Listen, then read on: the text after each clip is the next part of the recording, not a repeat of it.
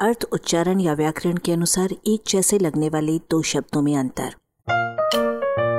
अपनी हिंदी सुधारें। Improve your Hindi.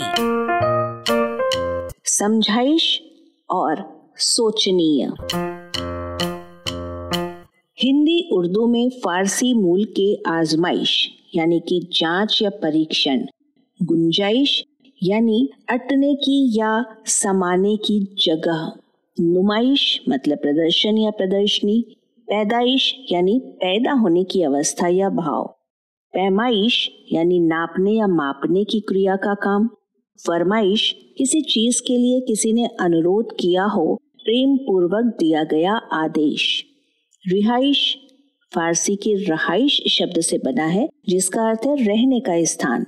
आदि का इस्तेमाल अक्सर देखने सुनने को मिलता है।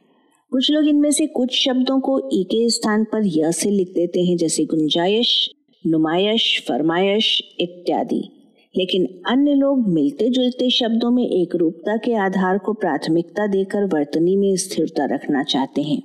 इसे मिलती जुलती संज्ञाएँ प्रमुखता भाववाचक हैं और कभी कभार जातिवाचक। नए शब्दों की रचना का एक बानक पहले से उपलब्ध शब्दों का स्वरूप भी होता है। समझा इश ऐसे ही नया भाववाचक संज्ञा शब्द है, जिसकी धातु और प्रत्यय दोनों हिंदी में अलग अलग शब्दों में पहले से प्रयुक्त होते आ रहे हैं, जिन्हें आपस में मिलाने का काम किसी लेखक ने अन्य उपलब्ध समान शब्दों के सादृश्य का सहारा लेकर किया है। इस शब्द को गोया फारसी का न कहकर सीधे हिंदी का कहा जाएगा, जैसा कि गुरडम और बोरियत को हिंदी का कहा जाता है।